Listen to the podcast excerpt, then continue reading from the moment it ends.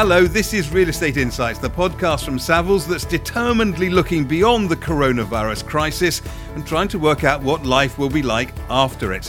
And today we're asking whether all this is going to fundamentally change the way we work. Management has gone, actually, we see that our people can work productively from home. So therefore, there's a bit more trust there. And I think that in itself will be a massive change in how companies embrace a more open, flexible working policy. And if it is, what does that mean for the future of office space? There's going to be physical changes. I think scanners are going to come into play. I think materials are going to be highly important in terms of choosing antimicrobial products. We've had three clients ask us to put in uh, sensors for automatic release doors on stairs and fire escapes so they don't have to touch things.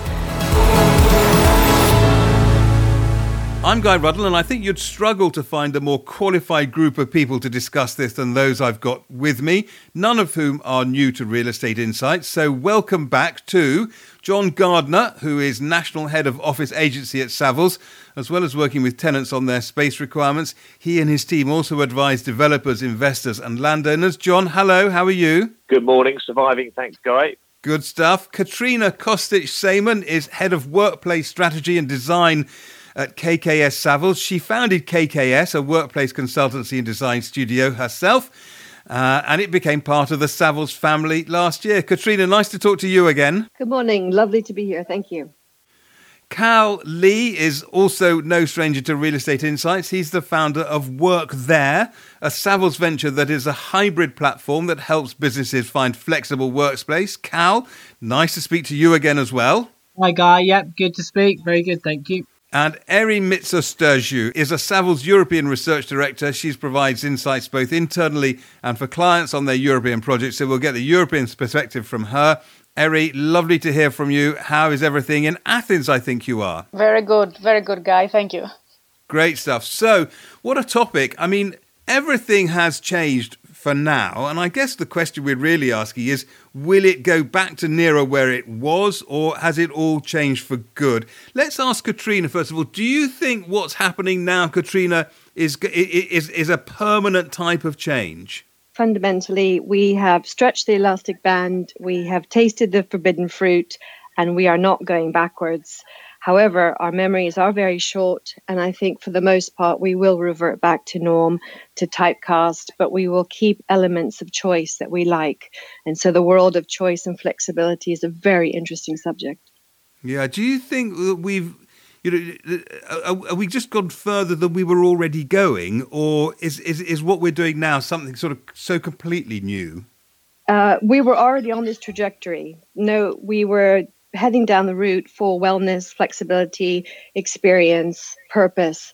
But now it's happened so fast, rapidly 48, 72 hours. The world is working at home. Good, bad. We're, look, we're taking a look at what those positives, negatives are on the human psyche and human well being. But we're not going to go backwards. We are going to move forward. And Cal, from your perspective, you know, you work in this sort of uber flexible workspace type thing. What, what, what do you see as, as, as, as, as what happens after where we are now?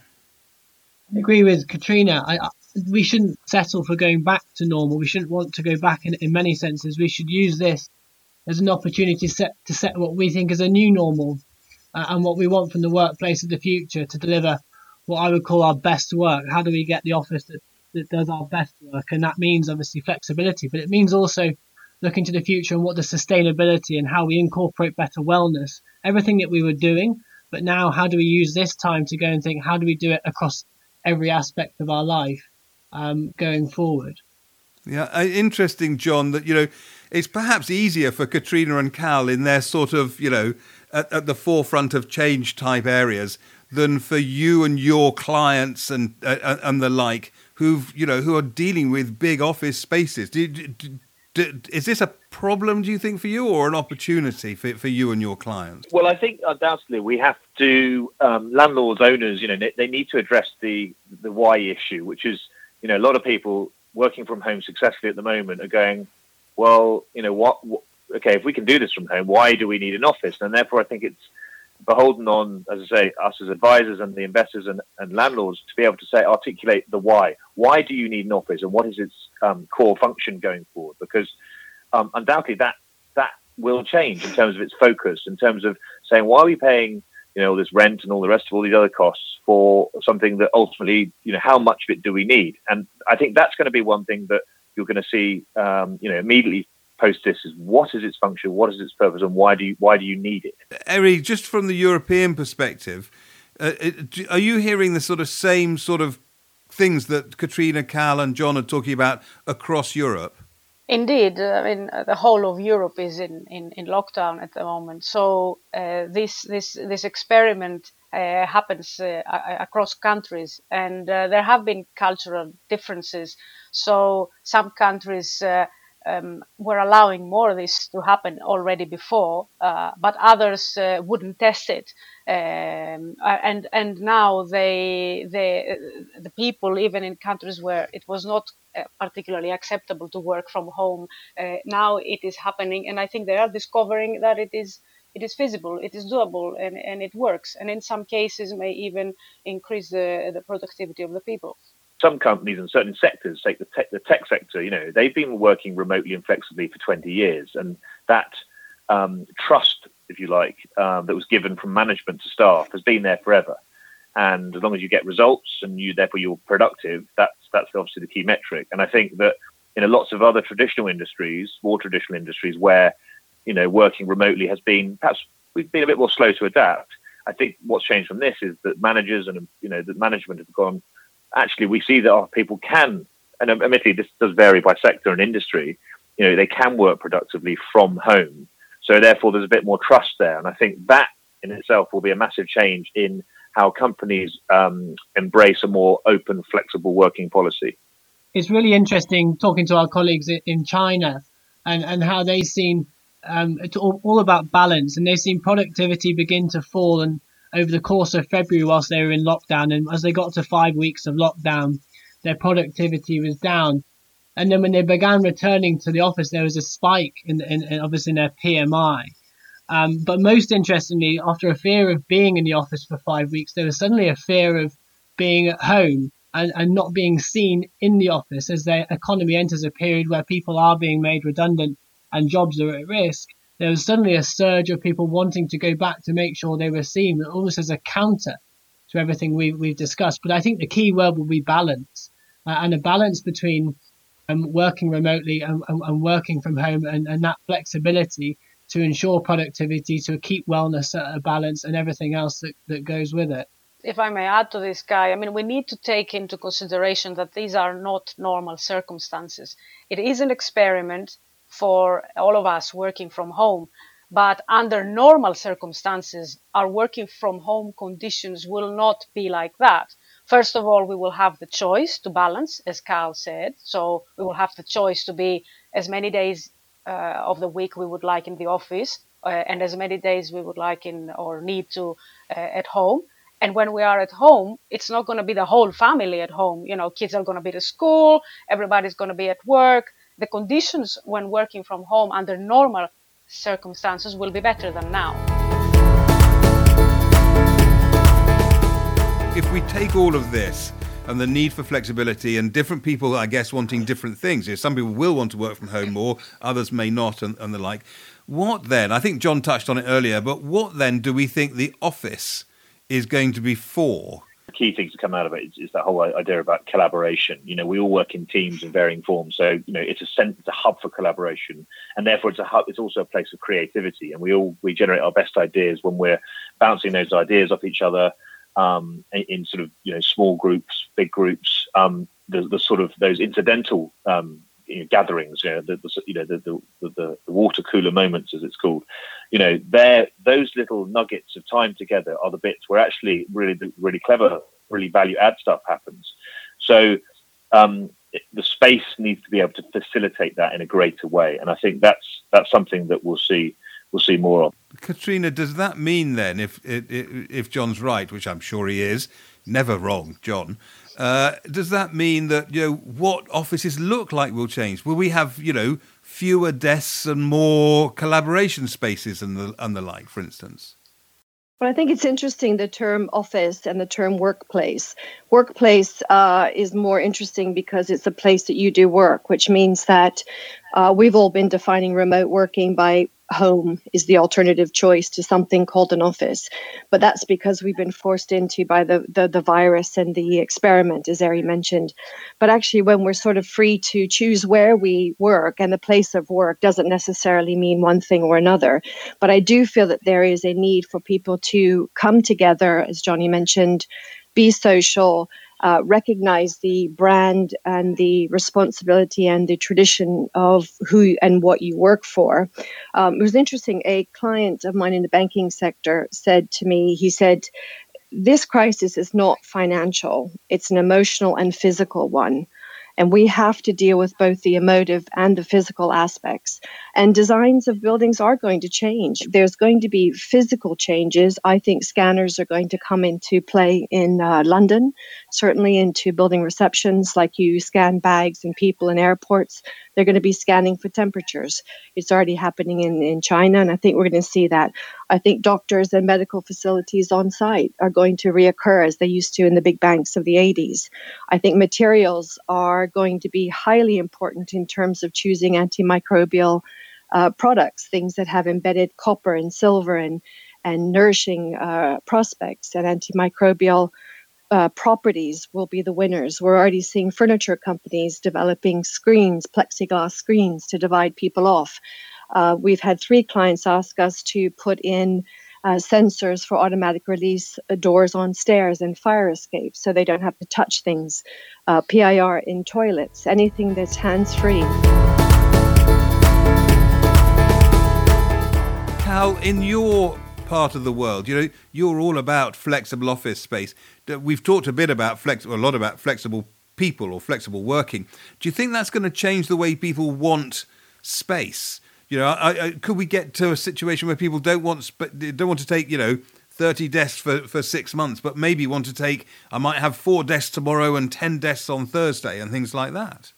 Absolutely, I, I would just touch on the the point before as well that you know the, the the thought leaders in this flexible office sector are very much about the office is somewhere where you can go and do your best work as an individual, but also a, as a team and, and such.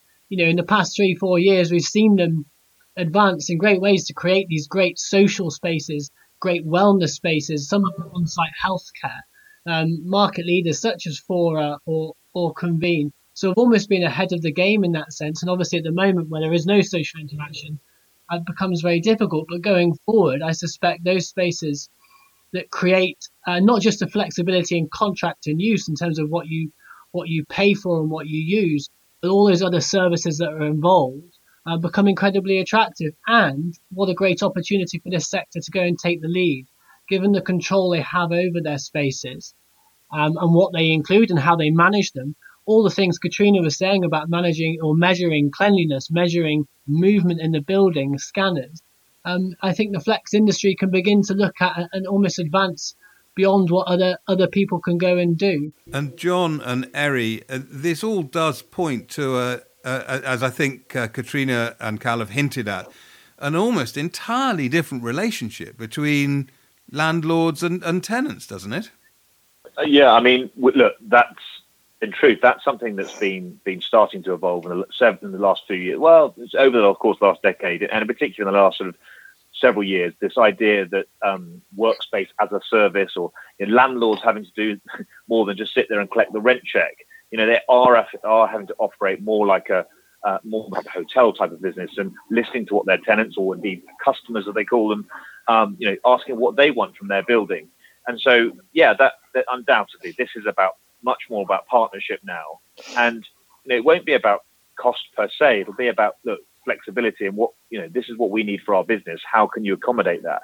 And um, yes, there needs to be a trade-off to, to meet the needs of both parties. But yeah, I think you're absolutely right. There needs to be a, a very close, very close working relationship, even closer than it has been in, in, in the recent times. I think it will be harder, more harder work for uh, companies as well, for corporates to offer the workspace that their employees want that their employees uh, are, are, are drawn into. It's the purpose of the office that we were discussing uh, earlier. The office is not uh, just a place where uh, people will feel obliged to come, you know, nine to nine to five to to work. If they have the flexibility to work also from home, the office has to mean something more for them. It will be a place where they collaborate. It will be a place which which uh, uh, also creates an identity and a culture for the company they work for, and they can relate to it and can be proud to it and can create more a longer term loyalty too. I wonder whether the, there's a, going to be a change in uh, where we locate offices and whether we have big offices or small offices, or you know, do might we end up in a situation where companies say, well, if if if, if people are coming to the office less, maybe we need more satellite offices and, and, the like. Maybe we could have more space in cheaper areas instead of a big office in a you know in a in a sort of central business district. Well, can I just sort of talk to that point, Guy? I mean, so so I heard on a on a conference call uh, with some colleagues across Europe earlier this week, um, where one of my colleagues talked about the fact they were advising a major US tech company that had a number of offices that were looking had been looking at a major consolidation of those offices and bringing them under one roof. Their response now is we don't ever want to consolidate offices in the same way. We want to have that point about resilience. We want to be able to keep a number of offices, and if we have uh, maybe not as severe as this situation, but one maybe that, that, that that's still pretty hard hitting, that we can still operate out of different offices. So there's there's one change which I think is fascinating uh, potential as, as to how people's approach to you know how they um, you know manage their own real estate. But the second is about actually, you know, what what the idea of going into big cities, traveling on busy trains, going to very busy areas, and then um, being in very highly dense areas where you're close to one another, as opposed to getting in a car, driving to a landscape business park with a nice, you know, manicured green surroundings, nice views, nice aspect, maybe not as intense, not as busy. You know, it was wasn't that long ago that people were saying, "Is there a future for the business park?" I think what this situation has probably thrown into into debate is actually maybe business parks actually could make a resurgence on the back of this for, for lots of those really good reasons. So that's something that I think, looking ahead, I'd be really fascinating to see what the uh, how occupiers respond to that. I, I would just add, Johnny, that while I think decentralization is absolutely a key, you can see it all over the world that it's happening. Um, I would caution on the, traditional business park that just becomes a concrete uh, expanse of, of, car parking and nothing else other than you know isolated buildings. So so long as it can yep. be built on the back of community or engagement with the high street or an education facility or or something else that brings people there rather than the historic business park. And I think I think Katrina's point there to the high street is a, is a really interesting opportunity, and it will be fascinating to watch how that evolves because obviously our high streets have suffered somewhat in the last decade um, as retail has, has, has, suffered as a sector, and, and whether we bring people and working to the high street, co-working on the high street, repurposing retail to bring footfall back to that high street and back to local working, um, I think will be a really fascinating um, part to watch as, as we move forward.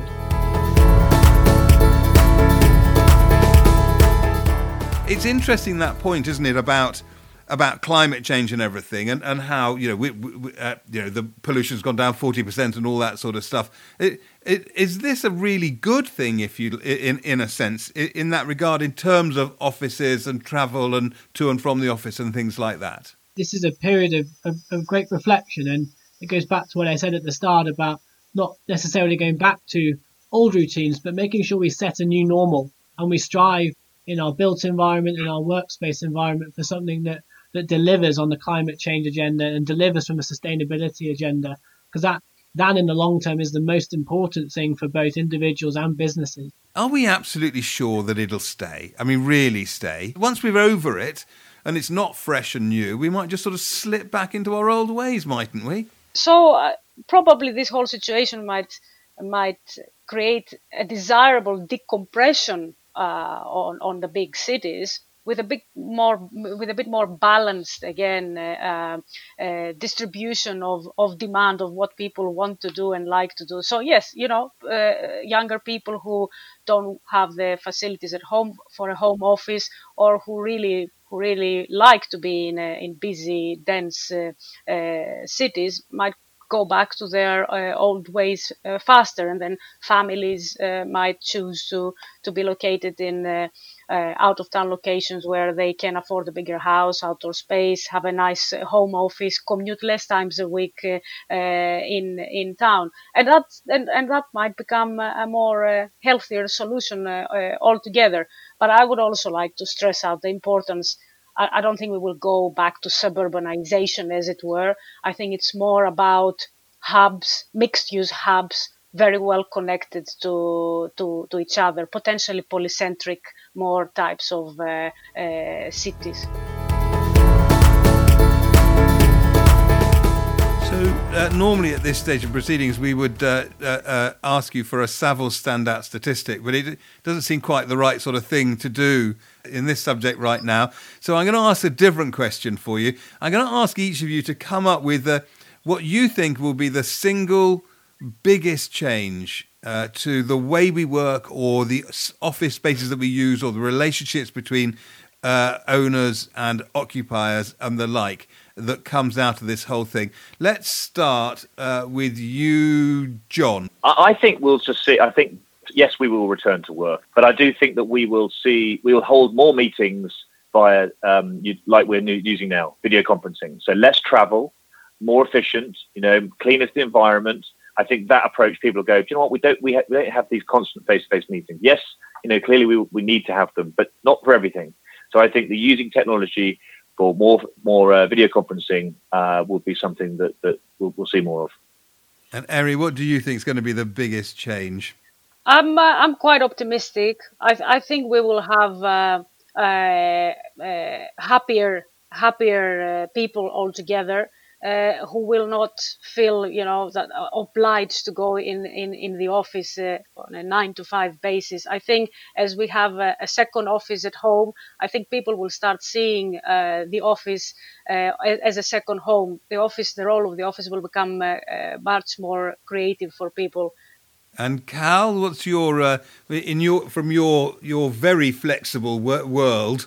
Uh, what do you think we're going to see as the biggest change? We've mentioned it a few times on this call, and my belief is that flexibility will be the defining word of, of this decade, both in a sense of flexible working and you know where we work and how we work, but also in terms of flexible use of real estate, how we occupy real estate, how we design our, our real estate and, and spaces. And I think what we've seen in the past decade is a a widespread acknowledgement and, and, and in some cases acceptance. But I think this decade will see full scale adoption uh, and, and implementation of flexibility across business and across our lives. And Katrina, I, am rather hoping you're going to say something like the rise of the sofa desk instead of sofa bed or something or something like that. But but perhaps I'm asking too much. Um, at the moment, I think yes, I would wouldn't go there right now, but I do think people are fixated about occupancy densities and densifying to one to eight, one to ten as a as a number. We've overlaid our two meter grid and to do the same function in an office of, say, 100 people, you're going to need to be at 1 to 16 to 1 to 20. So, just as a throwaway comment there, I think the immediate short term reaction is what am I going to do? I don't have the cash, can't move, need to reconfigure. So, there's going to be impact there. But the densities uh, will clearly have an impact for the short term. But what I'm very interested in as far as industry sector types, it not necessarily relates to an office, is that the whole world of residential design, I think, will change. And I I think this one large great room or open plan room that we've all been on for the last sort of decade is now going to need to be rethought. And how do we get nooks and crannies to put a desk in? How do we be able to separate? And if you have a choice now of choosing uh, apartment or flat A, B, or C, or house A, B, or C, where will you choose and how will it be designed? Uh, well, uh, all of you, that's been absolutely fascinating. I mean, really, truly fascinating stuff. A, a, a glimpse, I think into the future. So thank you all very much for your thinking and your wisdom around this. That's it for this episode of Real Estate Insights. If we haven't entirely quenched your near insatiable appetite for knowledge and wisdom, you'll find plenty of research and opinion about this and other topics on the research section of the Savills website, savills.co.uk slash research. There's also a special area about COVID-19 or the coronavirus crisis on the Savills website, which you can see. If you aren't already a subscriber to Real Estate Insights, then please feel free to become one using your usual podcast provider. You can fill endless hours uh, looking, you know, going back over previous episodes, and you'll get future episodes automatically sent to you. In the meantime, thank you very much for listening, and we'll see you next time.